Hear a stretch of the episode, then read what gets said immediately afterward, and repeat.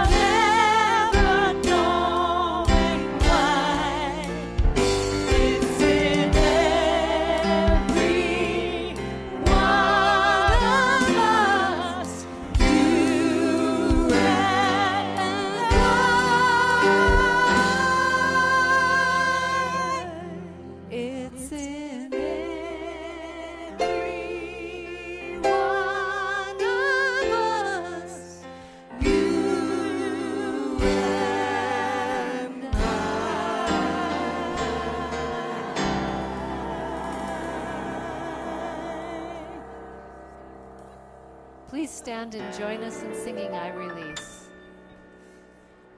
There was a time in my life I thought I'd have to do it all for myself. Didn't know the grace of God was sufficient. I didn't know the love of God was at hand. But now I can say, if you are discouraged,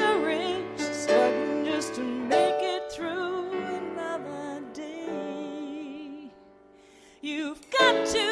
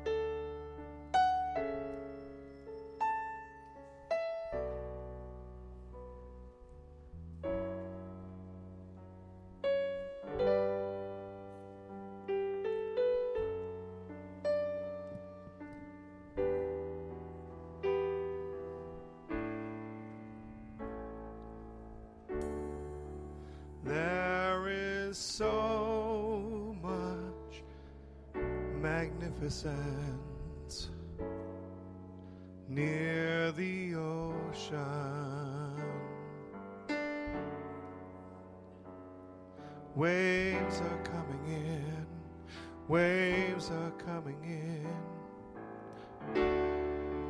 There is so much magnificence near the ocean.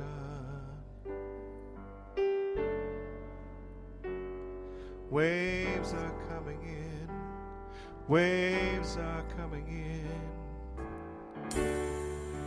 There is so much magnificence near the ocean. Waves are coming in, waves are coming in.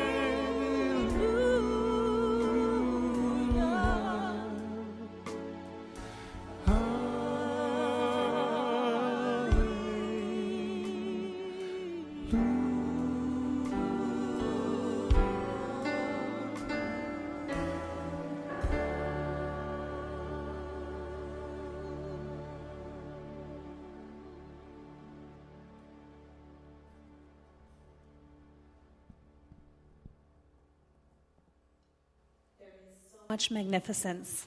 And I see it looking back at me right here and right now. All of you are absolutely magnificent.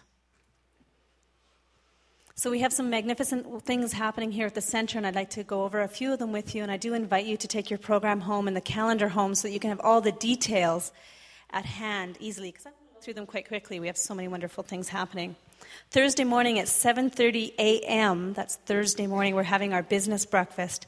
It's a $20 buffet breakfast. I do invite you to sign up and register today at our events table so we know how many people will want to have breakfast for. Our guest speaker today is our own Reverend Connie Neeson. Sorry, our guest speaker Thursday is our Reverend Connie Neeson, speaking on alive, awake, alert, and enthusiastic. And our business breakfasts are a wonderful way to put spiritual tools into our lives, in our businesses, and have them be more and more successful. So, how many of you have bought your tickets yet for this year's spectacular Random Acts of Talent? It's going to be Friday night. Okay, we need to do a little better than that. Oh my goodness. Last year, this was a wonderful, wonderful event, and many people on the Sunday after said, Oh, I wish I'd known how good it was going to be. I would have come. So I'm telling you now, it's going to be really, really great. Our teens are magnificently talented, and uh, we are having our dress rehearsal tonight, so they're all very excited to be giving you their wonderful random acts of talent. In addition, we are also honored to have the Woodies perform on stage with us. They are a group from Nashville, and we're very excited to have them to helping us perform and give you a wonderful evening of entertainment. So that's Friday night, 7 p.m. Random acts of talent. There'll be also a few other interesting, fun goodies that evening as we are fundraising for our summer conference, which is our teen camp, which we're going to in the beginning of August. Tickets are only $15, so it's a great, great, great evening of entertainment for that good price. And tickets are available today at the events table. So I expect to see hordes of people lined up back there. That is my um, teen group plug. So on Thursday, sorry, backing up, Toastmasters, July 24th, Friday, 7 to 9 p.m. We're going to be having an informational meeting to discover the opportunity, to see if the opportunity of Toastmasters is for you. This is a demonstration meeting, and it's an introduction to prospective members, and it will show how a Toastmasters meeting is presented and conducted. If we want to have a Toastmasters club here at the center, we do need to have 20 members, and there is no fee for this intro evening, so we invite you to come if that calls to you. Dr. Rick Moss is coming back to our center by popular demand with his pre cognitive re education training. Many people really enjoyed his workshop, and he's going to be doing a full day workshop, and it starts the evening before 7 p.m. on the 14th and then all day on the 15th. There's a sliding fee scale events. Tickets can be bought at the events table. You've heard about this many times. Our Circle of Love gathering is happening in beautiful Kelowna in August. We're going to have brilliant speakers, experiential workshops, fabulous music. There is wonderful information in your program, and we are looking at potentially taking a bus if that is something of interest to, to you. Keep posted, and there's information and a sign up at the back. As well, our International Centers for Spiritual Living Summer Conference, New Thought, New World, is happening in the beautiful sunny San Diego at the end of July with the well known keynote speakers of Caroline Myss and Byron Katie. And there has been some reduced pricing that has been extended. You might want to take, your, take a look at the flyer for that. So, Robin, who are we featuring today? Today, I'm thrilled to announce our feature soloist is my dear friend who I love to sing with and love to hear sing, Anna Beaumont. Welcome. Thank you, Robin. This is a beautiful song called Perfect Replications, which was uh, by a lady by the name of Denise Hagen, who I saw about three weeks ago, who just blew my mind. Just an absolutely stunning singer. And this is for you all.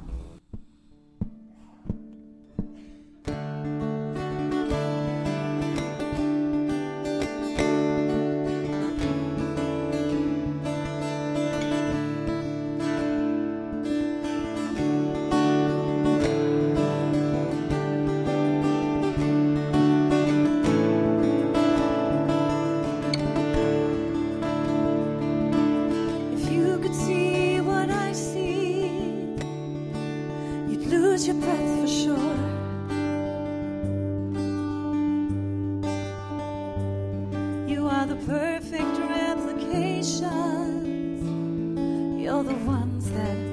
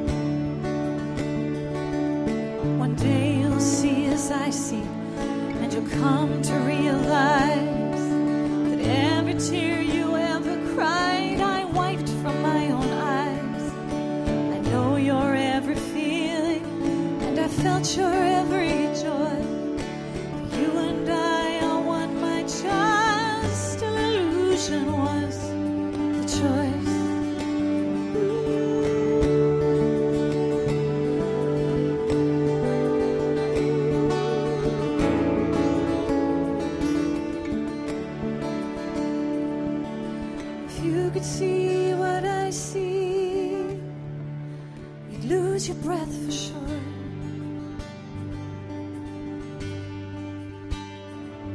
You are the perfect replications. You're the ones that I adore.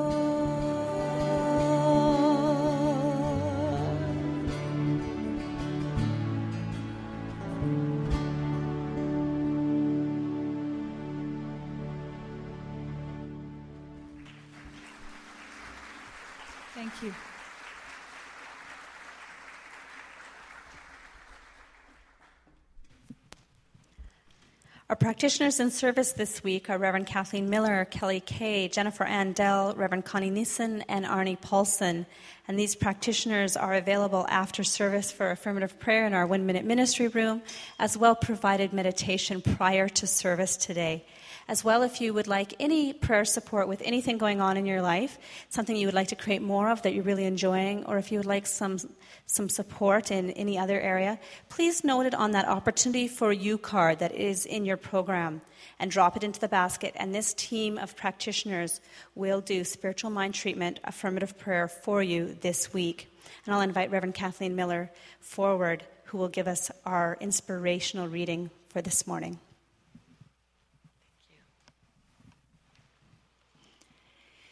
This morning's reading is from a book by Jill Bolte Taylor. It's called My Stroke of Insight A Brain Scientist's Personal Journey. I view the garden in my mind as a sacred patch of cosmic real estate that the universe has entrusted me to tend over the years of my lifetime. As an independent agent, I and I alone, in conjunction with the molecular genius of my DNA and the environmental factors I'm exposed to, will decorate this space within my cranium. In the early years, I may have minimal input into what circuits grow inside my brain because I am the product of the dirt and seeds I have inherited.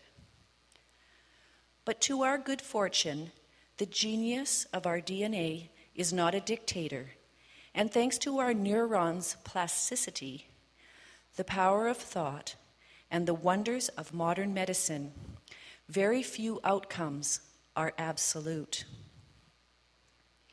Regardless of the garden I have inherited, once I consciously take over the responsibility of tending my mind, I choose to nurture those circuits that I want to grow and consciously prune back those circuits I prefer to live without. Although it is easier for me to nip a weed when it is just a sprouting bud, with determination and perseverance, even the gnarliest of vines, when deprived of fuel, will eventually lose its strength and fall to the side. The mental health of our society is established by the mental health of the brains making up our society. And I must admit that Western civilization is a pretty challenging environment for my loving and peaceful right hemisphere character to live in. Obviously, I'm not alone in feeling this way. As I look at the millions of beautiful people in our society who have chosen to escape our common reality by self medicating themselves with illicit drugs and alcohol. I think Gandhi was right when he said, We must be the change we want to see in the world. I find that my right hemisphere consciousness is eager for us to take that next giant leap for mankind and step to the right so we can evolve this planet into the peaceful and loving place we yearn for it to be. Your body is your life force power of some 50 trillion molecular geniuses. You and you alone choose moment by moment who and how you want to be in the world. I encourage you to pay attention to what is going on in your brain. Own your power and show up for your life. Beam bright. I invite you to please join me in a warm welcome to our, spiritual, our presenter and spiritual director of our community, the Center for Spiritual Living, as he speaks today on left brain, right brain, which side am I on? Reverend Patrick Cameron.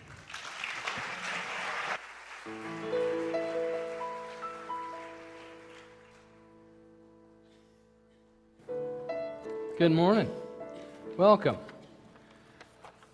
I'm going to invite you to join me in a prayer and a song. If you'd like to stand up while we say the prayer and sing the song, you're welcome. If not, please stay seated. It's optional. Some sing better when they're sitting down.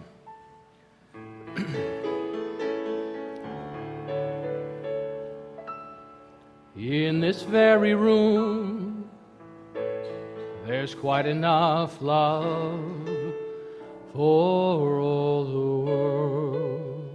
And in this very room, there's quite enough joy for all the world. And there's quite enough love and quite enough power to walk through our every fear. For Spirit one spirit is in this very room, in this very room, in this very room. And it's true, in this very room. This room, you and I, contain the totality of the universe individualized as we think, as we plant seeds of possibility, as we plant the same crop over and over again, this infinite intelligence does one thing, and that is says yes to us. The universe holds its breath, awaiting our next thought to imprint itself and plant a new seed, either the same crop or the new seed of possibility. So may we be guided and directed in the clarity and the wisdom and the inspiration to plant wonderful seeds this day. Each day as a day to plant. May we look at our lives and realize that what we are reaping right now is the result of seeds planted days, weeks, months, years ago. But to know that we are not stuck anywhere in a stagnant state, but that life is for us in every way possible. To be reminded of that wonderfully and powerfully, I give thanks. I give thanks to stand with you and to be with you in the consciousness and the remembrance of who I am and whose I am that I am a work in progress, and all that has brought me to this point, I could have come no other way. I give thanks for that, all of it. I put it down and I stand present with you in this moment and say, Bring it on. I am ready, willing, and able. For this I give thanks, and I release these words in this awareness, in this expectancy, and in this joy and reveling of life. For this I give thanks, and I invite you to say with me, and so it is. Let's be seated. So, we're using a new book this month. Thank you, Brown. We're, at, we're uh, introducing a new book this, uh, excuse me, new book this month by Daniel Pink called A Whole New Mind. And every time I mention it to someone who's read it, they go, oh, it's fantastic. I bought copies of it for all my kids. It's a wonderful book. As Woody Allen said about the mind, it is my second, second favorite organ. It's a very important tool. And so, um, what it says in, in, Daniel Pink's book on page 35, if you're wondering what I'm reading from, he said he talks about prosperity. This book's a wonderful book. He talks about how we have never been as prosperous on this planet as we are right now. Never had the, the, the conveniences and the things available to us that we are. In fact, he said it peaked in 1973. And we watch what's happened right now, and, you know, it's interesting. Isn't life interesting? It's like nothing I ever seen before, isn't it? But life, I mean, it's just to, to, to stand in the observation of life. And this is what we are. We're a teaching that looks at how things work. I mean, we're, we're a very practical teaching. We're not a religion. We're not a religion. We are a spiritual teaching that supports every person in understanding and dis- discovering themselves. And so Daniel Pink writes this, uh, just simply about prosperity. He says The paradox of prosperity is that while living standards have risen steadily decade after decade, personal, family, and life satisfaction haven't budged. So we've got more and more and more, and, and sat- our satisfaction level hasn't budged. Now, I'm not saying that's true for you, because I think that, that one of the things that, that this teaching has, has guided me in is that my savoring of life is far more rich and luscious and juicy than it ever has been. But it has nothing to do with things shifting out there. It's what's shifted within me. And so when I look at the world, there are many times I forget who I am, just like you, and we, we forget who we are, and then we get back into the story. He continues That's why more people liberated by prosperity but not fulfilled by it are resolving the paradox by searching for meaning. At Columbia University, Andrew Del, Del, Blanco puts it the most striking feature of contemporary culture is the unslaked craving for transcendence. We're all looking for a deeper level of life to live at. All of us. I don't care who you are. Some of us just don't have the, the, the vocabulary, the opportunity. I mean, we have a teaching that supports that directly. Back in 1963 in Dublin, Ireland, in, a, in O'Shea's bar, there's two fellows sitting at the bar, and they came in as soon as it opened in the morning. And they've been sitting there all day drinking. The only two guys that have come in all day. And so finally, the, after hours and hours of just drinking, the one fella kind of glances out of the peripheral vision and says to the other guy, he says, uh, You live around here? And the fella says, Yeah, yeah, right, right around the corner. He says, Yeah, what street do you live on? He says, I live on Boyle Street. He says, Yeah. What about that? I live on Boyle Street. He says, Yeah, yeah, I lived there my whole life. He says, Oh, ah, that's amazing. He says, Do you have any any brothers or sisters? He says, Yep. Five sisters and four brothers. He says, I got five sisters and four brothers. It's amazing. Where'd you go to grammar school? I went to St. Mary's. I went to St. Mary's. Just then the phone rings, and the bartender picks the phone up, and it's the proprietor, and he says, How things going? He says, Well, it's a bit slow. It's a bit slow. Anybody come in today? He says, Ah, just, uh, he said, uh, just the McCarthy twins, and they've forgotten who they are. They're so drunk. but see, we get drunk we get drunk and we go unconscious. We forget. It's a, it's a great story. It's a funny story, but it's, it's, it's true about all of us. We get drunk in, in the fear, in the anticipation of life. And see, fear comes up for us on the left side, the left and right side of the brain. Which side am I on? Uh, Jill Bolte Taylor talks about it in her book, A Stroke of Insight, which our reading was from today. And she talks about this experience she had where once the left side shut down completely, she was just she couldn't function because we have to have the left side. The left side has done really, really well for us.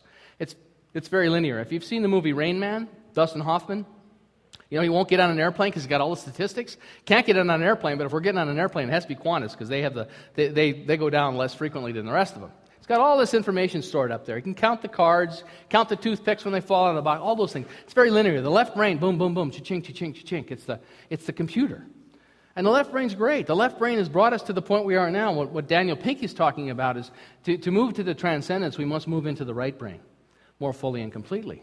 And, and live and, and know when we're there. Which side am I on? Well, when I'm in the fear, when I'm in the anxiety, I'm on the left side. I'm making up another story about what's happened. And we're great at that. We're masters at making meaning up in our lives. Uh, yesterday, I was on the elliptical at home and I was running away and running away, and I had the iPod in. And so, and when I do that, many times there's memories that come up for me. Because part of my agreement with my, myself is look, if there's anything for me to, to clean out or to forgive or to put down, make it clear to me. And almost every day, that's part of my affirmation. And so I was getting more tired and more tired. And have you've noticed that sometimes when you're tired, that, the, that those old memories come up more frequently? You're too, uh, too lonely, too angry, too tired, too hungry. All the twos, those four twos they say never get there. Anyway, so I'm, I'm running away and I'm running away and I got the iPod on. And so, I'm, and so Max, after I got done, my son Max comes up and says, Hey, he says, who were you cussing at there? I said, Cussing? I wasn't cussing. He said, Yeah, you were. You were cussing at someone. I said, Hmm, I didn't think I was saying that out loud. But I'll tell you what I was doing, and I didn't tell him yesterday. He was asking me what was going on, and I, and, uh, I knew exactly what I was doing. But I have, I have some memories. Uh, you know, the, the, the, great teacher from Nazareth, Jesus said, How many times do you forgive? Seven times 70, which means a lot. It means a lot. And so part of it for me is that uh, I had some experiences as a young boy that were, were quite uncomfortable. And uh, there was one, one particular episode in my life where a person in great authority was very, very, I would consider cruel. And so I have as a, a, practice that I've done for years and years and years. And what happens is that when I go back to that memory, and the, and the kid in me gets scared or angry, and typically it's anger. So I, get, I find myself getting angry. I know my kid, that inner child, is just getting frustrated because that's what gets angry. It's the 9 or 11 year old within us all. And so what I was doing was the adult, I was having the adult, me, step up, put his arm around the kid, and basically telling the perceived abuser where they could go and that they weren't going to hurt the kid anymore. And I've done this practice for years and years. It's really helped shift me out of that because I don't want to stay in the fear. I watch one of the, but we can stay locked in the fear, and I choose not to live there. So I know this is a practice. I pull up, say, you know what? The adult me is showing up. The healthy me is showing up. The one that understands. See, we think, many of us think, maybe not you, but many people out there think wholeness is a destination. Wholeness isn't a destination. Wholeness is what we are. We don't need to do anything for our wholeness, for our completeness, for our balance. We don't have to do anything. There's not, it's not adding more to us, it's simply putting it down. And so for me, that's part of my practice, and it's ongoing, and it may be a practice I have to do the rest of my life. Next time I'm doing it, I'll probably pull the iPod things out of my ears so I can hear myself, so I'm not, uh, somebody's not giving me a report afterwards. But, uh, but that's exactly what was happening for me. And sometimes my language can get quite colorful because sometimes it's like, you know what, this, we don't stand for this anymore. We don't do this here anymore. We may have done this at one time, but no more. And part of the great thing about the blessing of that uh, experience is that when, you, when you're in a position of power, you realize how important it is not to abuse your power. And I think many times we've had that experience of where, where, where someone in authority has, has done some things that, that have been out of alignment with the integrity of their soul and our soul. And so, what do you do with that? You know what? You don't repeat that. You break the mold, you break the pattern. So, that was what was happening. So, left brain, right brain. The left brain loves to count, the left brain is all the text. There's a story in the book where this woman and husband are making dinner, and the husband forgot to bring home the main ingredient of the meal. So finally, the wife looks at him and says, Okay, I am going to the store. And so, with that, Daniel Pink talks about it in, in, that if you're solely in your left brain, all the left brain hears is, Oh, your wife, she's going to the store. No problem. What the right brain picks up is she's ticked off because she has to go to the store because I forgot the ingredients. And that's how the, the two sides work. But if you're always in the left brain, you don't perceive that. You don't have the nuances of facial expression and the, the, the nuances of, of, metaphor. My, my mom used to always say, when I was going to, uh, went to Catholic grade school for eight years, I did get through in eight years, by the way. A lot of people questioned me on that, but it was only eight years. And Mrs. Jaworski was there. And, and she, had a, she was a wonderful lady. My mother always used to say, Mrs. Jaworski has a heart of gold. She has a heart of gold. Now, I knew what she meant. I knew that this woman was very generous and very kind and very sweet. I mean, I got that immediately. But if we're in the left brain, we think that this person has a heart made out of gold. It requires the right to interpret the metaphor, to interpret the example. So it's the left and right brain. When I was in Fillmore, we have a labyrinth here. We have an 11 circuit Chartres labyrinth. It's based on, and it's identical to the labyrinth that you would walk if you went to the uh, Notre Dame Cathedral, Chartres, France. And I found the labyrinth. The labyrinth has nothing to do with the science of mind teaching. If you look in our textbook, you look at all of our curriculum, no one talks about the labyrinth at all. The labyrinth was part of my spiritual journey. I'll tell you a little bit about it and why it ties into what we're talking about today. So, the labyrinth, everything in it is, is uh, representative. They feel it's a blueprint. It's a blueprint for Holy Spirit or the beloved or whatever term you want to use. And they don't, they don't understand where it all comes from. It's based on sacred math, sacred geometry. It's based on all of the inherent patterns in nature. And it's been a study, it's been a contemplation. And I really believe that the pattern was divinely guided. And they don't know where, where it comes from. The information, they don't know. It's been sort of lost. And so there have been spirals that have been walked throughout traditions. So everything in there has meaning. But when I went to the, my first center, my first spiritual community, I started out, I had about three members. Told you the story many times. But what I did is I threw myself into it. I realized, you know, there's something for me to do here. And I don't know what it is, but I'm going to do the things that are before me that I think I can, I can manage. So I started fixing the place up. I've, I've done a bit of carpentry work in my life, been a builder most of my life. Started fixing it up, and then I, I was going to build a meditation garden. And so I started a meditation garden. And we had a patch of land alongside the, the, the church there. And uh, I said, okay, you know, let's remodel this thing. Let's revitalize it. And there were some beautiful orange trees there and some benches. And I, I got going on it, but I just lost my momentum. I just couldn't get back into it. And I realized, you know what, I'm missing something here. And then one day, as I'd asked for guidance, I asked for what, what the next step is. I didn't know, but I wasn't moving forward till I was clear about it. Uh, I saw an article on a labyrinth that was at one of our sister churches, one of our sister centers in, in uh, Burbank, California. And I went over and walked it. And so I went in. It was, uh, it was the afternoon after Mother's Day, and I took, I took my family with me, and we all walked the labyrinth. And as I'm walking this labyrinth, I'd stop at certain places. At the turns, I'd stop, and I'd just close my eyes, and I kept seeing, I kept seeing these goddess figures in flowing gowns and, and these various feminine features dancing and all sorts of things going on. And I got done walking the labyrinth, and I liked it very much. I thought, this is pretty cool. You know, maybe we could incorporate this into our meditation garden. And as I came off the labyrinth, and the facilitator was still there, and she said, You know, it's interesting you show up when you did. We just completed a, a woman's retreat this weekend, and it was a goddess retreat. And so there have, been, there have been 45 women here all weekend walking the labyrinth, dancing the labyrinth. And I thought, wow, was, hmm, maybe that's a sign.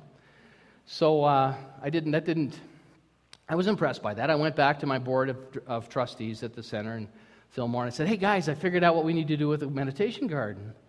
And they said, What? And I said, Well, we need to put a labyrinth in.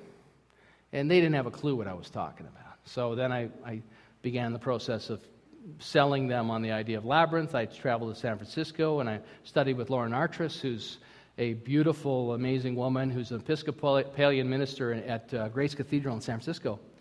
And her mission, her ministry is to reintroduce the labyrinth into the West, which she's done quite beautifully. She's actually been to Edmonton a few times in the last uh, uh, several years. Anyway, with Labyrinth, so the, the, the journey of the Labyrinth, and so we, it took two and a half years to build our Labyrinth there. We did it out of slate. I bought a bunch of burgundy and green slate, and the pathway was green, and it out, was outlined by this darker color. Kind of what we have here. We have the lighter and darker sort of uh, contrast so you can see it.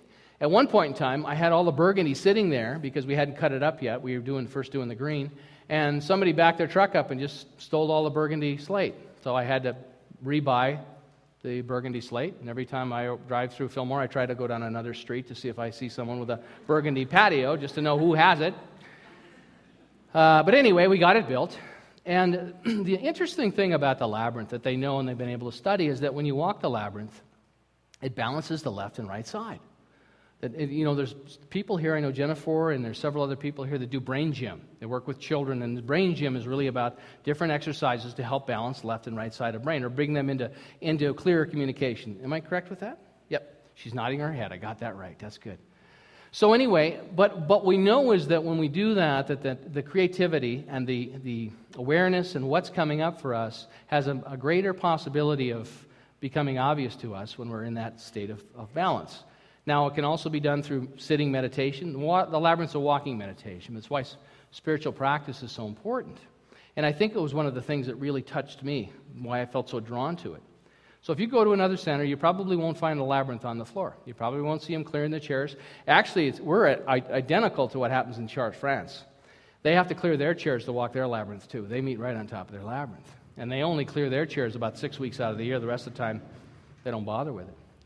Another thing that I want to, while I'm talking about Labyrinth, in fact, at this first service, I, I, the idea of sharing Labyrinth with you around left and right brain this morning came to me This woman said to me, You know, it's so interesting. I haven't been here in two years, but I wanted to come and talk to you about helping us put a labyrinth together for a Holyrood uh, school. And she said, And here you are talking about labyrinth. I said, Isn't this interesting? So, you know, uh, go figure. But with labyrinth, it's not about quantity. You know, when, we're, when we, we go into some form of exercise, it's, you know, repetition, whatever it may be. Repetition helps us get fitter or stronger or more proficient at, the, uh, at whatever it is. Labyrinth is not about, I walk the labyrinth. You know, Lauren Artress would say, inevitably, she would do a retreat, and then she'd say, How are you doing with the labyrinth? And somebody in the back would go, I walked it 24 times this weekend. And she, she would laugh and say, It's not about that. It's not about the more I walk it, the more uh, evolved, the more transcendent I will become. I walked the labyrinth on Canada Day. Laura and I came over. I probably haven't walked the labyrinth in six months because I don't walk it unless I know it's really, really important for me to walk it. It's a wonderful spiritual practice, and I, and, I, and I know people are drawn to that. But what I'm trying to say to you is if you walk it weekly, fantastic, or monthly, I mean, you know, there's nothing wrong with that. But it's not about, it's not about quantity, it's not about some type of exercise. The more you do, it's there, the, the, you'll reap greater benefits. It's really about the quality of who you are and being permeable and available and being present, being in the right brain when you're, you're walking that labyrinth. For me, you know, I read and read and read all week, and, then I, and that's in the left side. So I'm writing down notes and I'm jotting down stories. And then I've got to go to the right side to incorporate it all. How do you weave all this stuff together? Why, why tell this story? Why tell the story of the labyrinth? Why tell the story about the two Irish drunks that are forget about themselves? Why tell those things? And so the information is there, and then I have to go to the right side to weave it all together to make sense. Because really, we're here. We are really here to, to move into deeper transcendence. We're really here to live at a deeper level of spiritual awareness and, and spiritual experience. Dr. Ernest Holmes, our founder, had this to say. I found this in my readings over the weekend. I thought it was quite, quite wonderful. This is from the Holmes Papers. It was one of the books. He wrote about three or four books just before he made his transition late, six, uh, late 1950s. He said this I want to see a time, and I expect to see it, when everyone who comes into one of our meetings, which would be this, who needs healing will go out well. You walk in here, you go out well. It ought to be that way. It is wrong if it isn't that way. Use the W word, it's wrong if it isn't that way. We haven't put the thing together right if we don't do it that way. We are not to be blamed, and it isn't our fault. We just haven't done it. In other words, it's not, a, it's not about blaming or shaming. It's really about understanding that there's a possibility here. There's a bigger idea. And I, and I don't think it has anything to do with what I say. I don't think it has any. It's the consciousness collectively. When you walk in, I've watched people come in here over and over and over again, and the, the first half a dozen times they're here, they'll just cry their eyes out. Oh my gosh, oh my gosh, oh my gosh. And they'll come up to me eventually and say, Oh, I just got to stop this. They'll say, Well, let it out. Let it out because all of a sudden, when our soul starts to resonate with the truth of our being, and it's not me, it's not the personalities here, it's the consciousness here. It's the consciousness of healing. And I think that healing, we, we, we associate healing with cure. Healing is not cure. I believe the healing begins when we make a decision to do it differently. I believe that when we say, I can't do this anymore like this, it's done differently. When I do my exercise and I stand the, and that, that the abuser stands before me and I'm the adult and I say to him, Look, we're not doing this here anymore. Your job is done. It's time for you to, to, to find the exit. You're out of here. Because I'm standing here. And, I'm, and I'll, wrap, I'll wrap my arm around the metaphor of this inner child and say, We got it handled. It's done. It's complete. And, and for me, that works, but that's that, that's that standing in the groundedness and knowing and standing in that faith and standing in understanding that the decision is in each moment. That's when the healing begins. That's the healing. When we say, you know what, I've done it this way my whole life and I'm not doing it this way anymore. That's the healing. Now, what happens for us, we've changed our mind in that moment. What happens many, for many of us is we go back through, we cycle through, we get too tired, too lonely, too angry, too hungry, and we forget. And we decide, oh, I can't do this. Can't do this. It's never going to change. So we change our mind, we just don't keep it changed. So Dr. Holmes says when you come into these centers, when you walk in the door, if you don't walk out shifted and changed in some meaningful way, what's the point? This should be happening. If that's not happening, then we're missing the point. And that's what we continue to work for as a spiritual community, as the practitioners. We have a whole core of practitioners here that allow me to, to fall into their consciousness. I, I, can't, I can't do this alone. Nobody can do this alone. None of us can do it. You can't do it alone. You need community. We need one another. Holmes said this We are not to be blamed. It isn't our fault. We just haven't done it. And we should not criticize ourselves for not doing it. All the wealth of the world cannot compensate for this. There is nothing the world can give us in exchange for the coin of the eternal kingdom of God. And he says this He said, There isn't anybody going to tell me that I'm an outcast from the heaven of God. Because that's a popular idea, that you got to earn your way. See, we start from wholeness, and then we forget. We forget it. We're just like the drunks. We get drunk in our story, in our activity, in our lives, and we forget. We forget who we are. I've done it.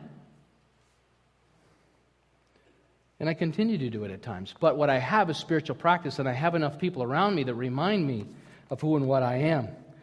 Holmes said this For when I look up and I see the glory of heaven and the beauty and the warmth and the color of the evening sunset, I look across the horizon and see the golden glow of the approaching day and the sun spilling its warmth through the chariots of fire across the hilltops to awaken the valley, nurture it, and bring joy to it. I don't think I am so unworthy. Because he understands that if that's possible, anything is possible for us the blessings pour themselves forth. I went down last night. Laura's been doing, she's doing a little cold thing right now. She's been, so I went out, I said to her, I'm going to go down for a walk in the river valley. And I went down there last night. And it was amazing. Everywhere I looked, I thought, you know, you could not paint a picture more beautiful than this. The river was flowing, and the trees, and the sunlight. It was, it was uh, about 7:30, or yeah, 7 to 8:30. I was down there walking. Took the walk from Riverside all the way down to uh, the bridge, and it came back up, and it was beautiful, beautiful.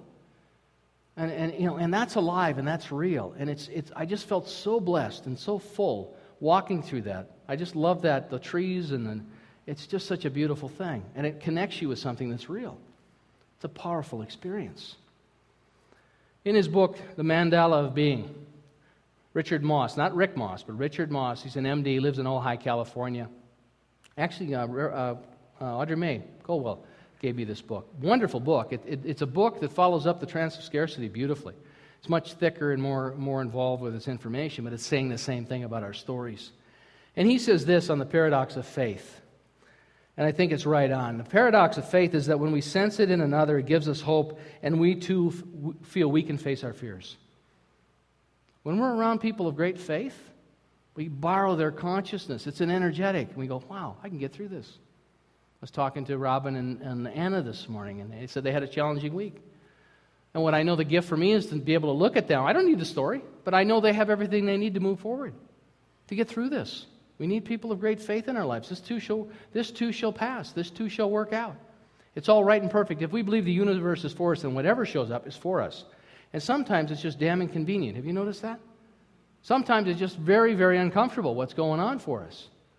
And I don't think we're here I don't think we're here to just coast. I think we're here to do this work and to move into greater and greater experience of transcendence. So when it talks about when you come to this meeting, when you walk in the door, that consciousness should be so prevalent here, that clarity about seeing the divine walking in the door, that there's no doubt. Yet faith itself is the capacity to meet fear without hope. To meet fear without hope. It's that capacity. Dr. Holmes said hope is but a palliative. It's a very weak stance to be in. I'm hoping, I'm hoping it works out. If we require hope, how can we say that we have faith? If you stand in your faith, you know. See, I don't, I don't, we don't get what we want, we get what we expect. I expect things to work out in my life. And however they show up, I have everything I need to deal with it and to move through it and to be permeable to it and to be available to it. And I wasn't raised that way. I didn't have parents standing me up and say, Man, you are just wonderful. You are the finest thing that's ever walked down the, yeah, uh, down the front walk. No, because it was all it was, it was really about survival and fear. And it was not a bad thing, it's just what it was. Faith is not a state of, of fearlessness, but rather an ability to hold fear with the power of our awareness and not lose touch with that in us which is more than whatever we are afraid of. So we can be in faith and still have fear. But we don't want to lose touch. When we lose touch of who and what we are, which is the right side, present moment, grounded in that, then we start, we start to bleed into the fear. And when we have the information, what tools, what techniques? I just explained to you a technique I use when I start to go there. I call on my adult. I say, man, I need a healthy guy. I need the strong guy. I need the healthy, clear, aware, awake, enlightened adult to show up. And I call him into my experience in my mind. And then I see him put his arm around that kid and say, We got it covered. Thanks very much. It's all good. And sometimes the problem is we want it fixed right now, and sometimes we have to let this time continue and play itself out. I've had a lot of that in the last, the last few weeks. I've made decisions, and then I realized that it wasn't the best decision I can make. And then I have to go back and I have to renegotiate the agreements and the commitments I've made. This happened three or four times in the last week. I thought, isn't this interesting? But what I realize is as more information comes forward, you know, you can change your mind. You know, it's not just a woman's prerogative. If another, if another better idea shows up, renegotiate. Renegotiate. A bigger idea, a better idea shows up. Rick, uh, Richard Moss says this Many people discover the limits of their faith when they are afraid of not having enough money. Anybody here ever felt like they weren't going to have enough money? Yeah, I bet you have. I think all of us have at some point in time. Not have enough money. Too many of us let money fears, basic survival consciousness keep us in jobs we don't enjoy or in relationships that are no longer healthy for us. And when we do so, our faith is only as alive as the security we derive from having enough money. I got great faith as long as I have enough money.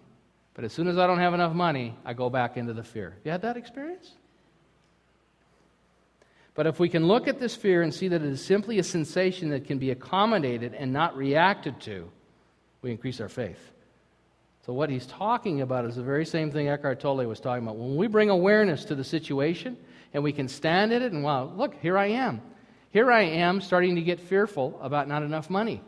When we label it and identify it and stand in that grounding and say, but you know what, I'm not going to let this take me out of that grounding in who and what I am, which is that healthy, sense of wholeness, that groundedness, that connectedness, that oneness.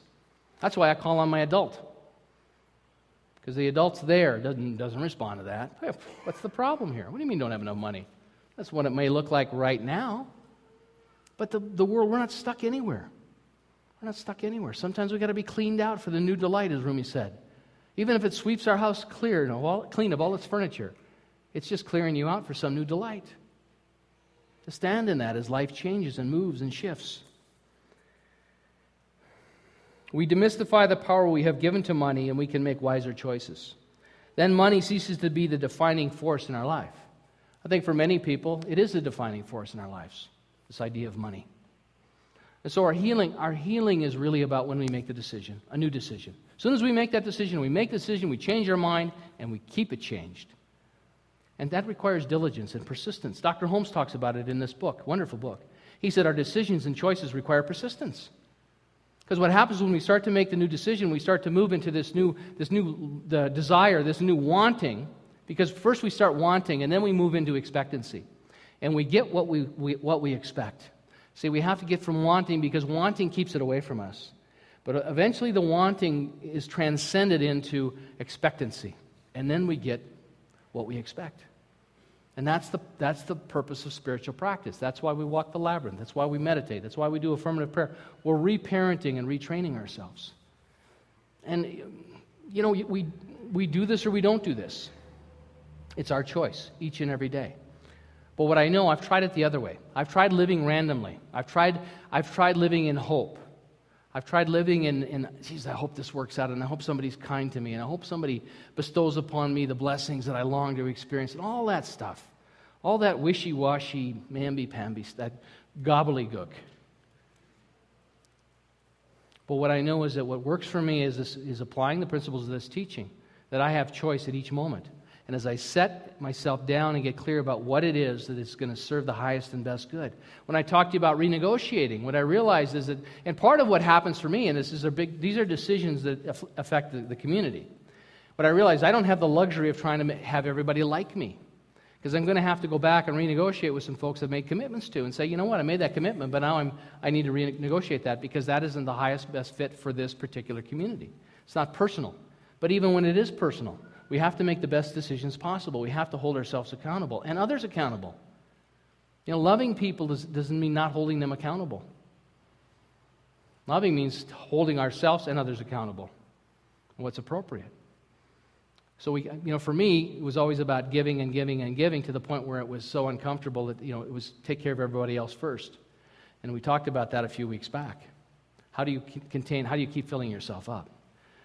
So we live in exciting times. Daniel Pink talks about it in this whole new, this whole new world. You know, that we're, we're seeking fulfillment. We're seeking that more transcendent experience of life, and we can do that wherever we are. We don't have to go live on the mountain anymore.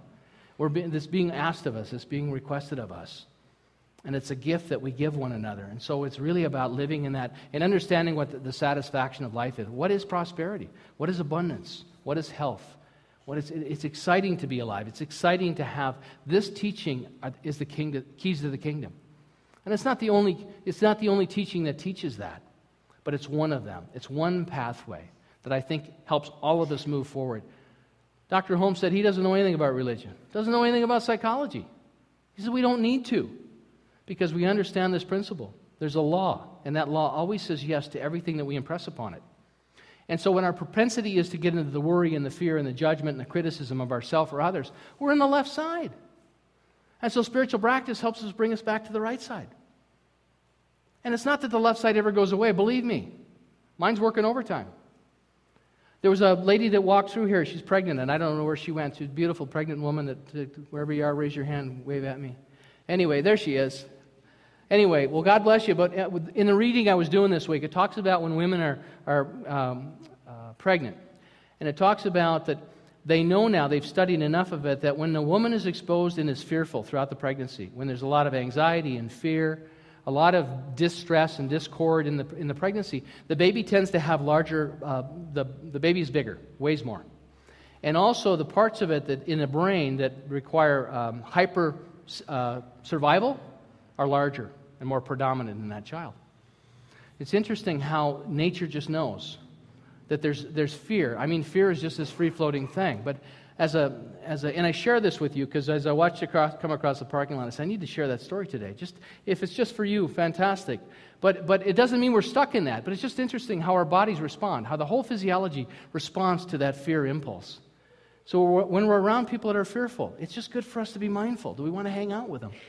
Do we want to make that if we're if people are calling us and sharing and pouring out their stories over and over and over again, and it's all based on fear and lack and limitation? How many times do you want to listen to that? And are you being a good friend and helping them by letting them dump on you over and over and over again?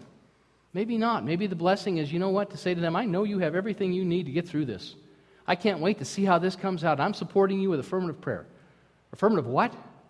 Affirmative prayer. I know the highest and best for you. Let them borrow your faith and stop them in their tracks and say, No more of this. I mean, just like pulling that healthy adult up. You're the healthy adult. Say, You know, I know this is true. I know these are facts in your life, but this, you're not stuck there. And we can do that without having to, you know, convert them. I mean, it's the only sane thing to do. I watch the people walk through here. I watch the serious students of this teaching and hear the stories over and over again. And, I, and you know what? I just sit there many times because I've tried to talk them out of it, and then all I can do then is just sit there quietly and say, "It ain't so. It ain't. It's not true." To myself, it's not true. I don't accept this. I don't say that out loud, but once I've heard the story a dozen times or so, and I know that they're still in the process, they're still enjoying the story for whatever reason. It's not my job to pull anybody's story away from them. It's simply to know the truth. So when you walk in here, and if you're not leaving here inspired and touched or moved in some meaningful way, then we aren't doing our job. Then we're not standing in the consciousness and the knowing, and you're not borrowing our faith till your faith catches up. And it doesn't make anybody superior. It's just a knowing. It's choosing to live in life and be in life in relationship and community in a way that I think is very interesting and very productive and very loving and very supportive. So, here we go. Left brain, right brain. Which one am I in? I think we're in both of them. I think we need both of them. But I think the awareness to know where we are at all times is, is, is really, really important. When I found this teaching years ago, I thought, man, this is great stuff, but I'm never going to be able to apply this 24 7 in my life. But I'm much more capable of applying it more often now than I ever have been. And that's part of the joy. That's part of the wonderful thing. I forget who I am. Sometimes I get drunk with fear and worry and concern and lack and limitation. But now I have the tools some, some that I own myself, sometimes I have to call a practitioner say, hey, know this for me. I'm too close to this. But I use them all. I'm really selfish about this. I use them all because I want to live in that joy. I want to live in that transcendence. I want to live in the bliss. that doesn't mean struggle doesn't show up. It doesn't mean challenge doesn't show up. It gets more and more challenging as I move along. I just don't let it overwhelm me because I know that this too is showing up because we're ready to move in this direction. And I know that whatever is going on in your life right now today, it's shown up to bless you and to move you forward and to inspire you and to resource you like never before. So it is. Thank you.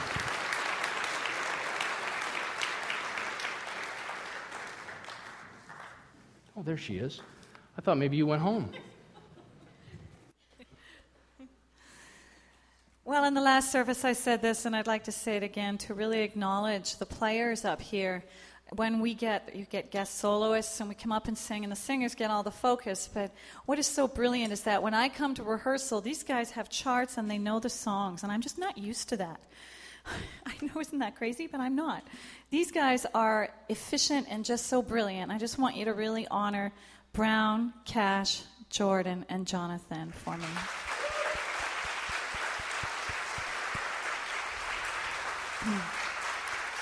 Yeah, thank you.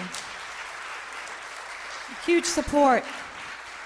I'd like to sing a song by Patty Griffin called Up to the Mountain.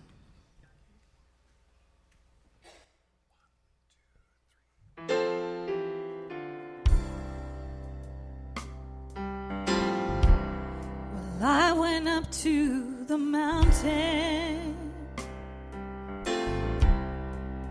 because you asked me to.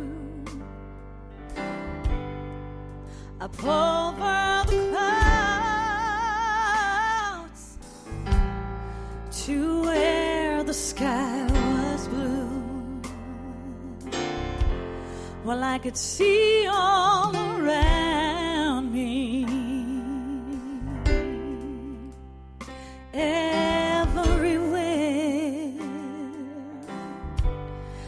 could see all around me.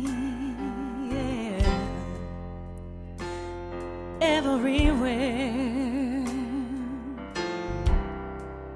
Sometimes I feel like, well, I've never been nothing but tired.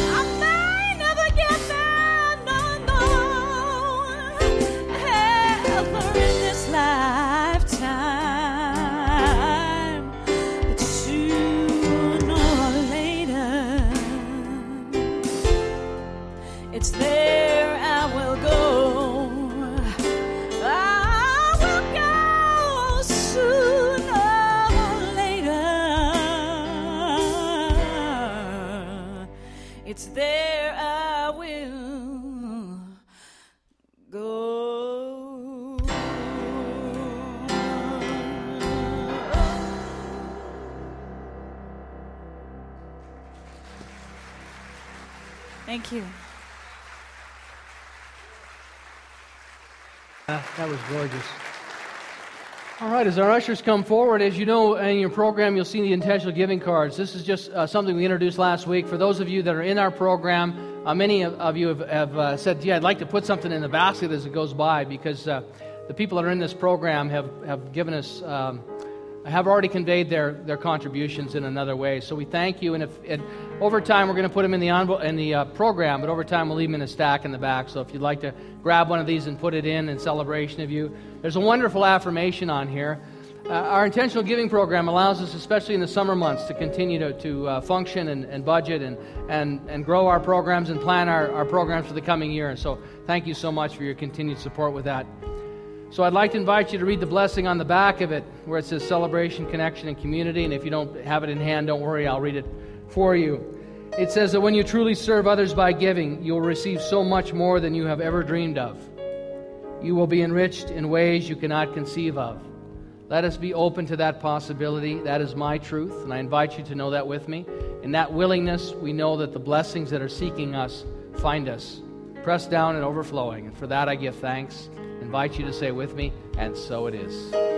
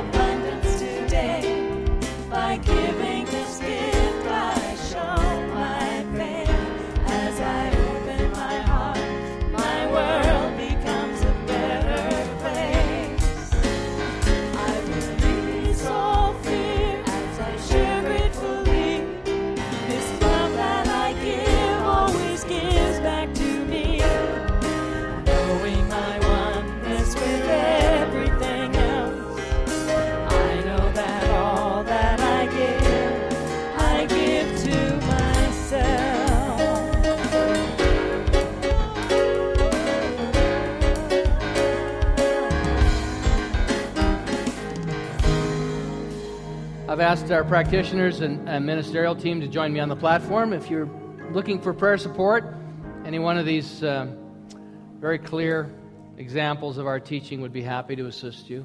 Also, someone uh, reminded me that someone parked in the handicap parking today, and uh, we, we do need to leave that space available for those people that have special needs. So if that doesn't apply and you're parked there, just a reminder, let you know.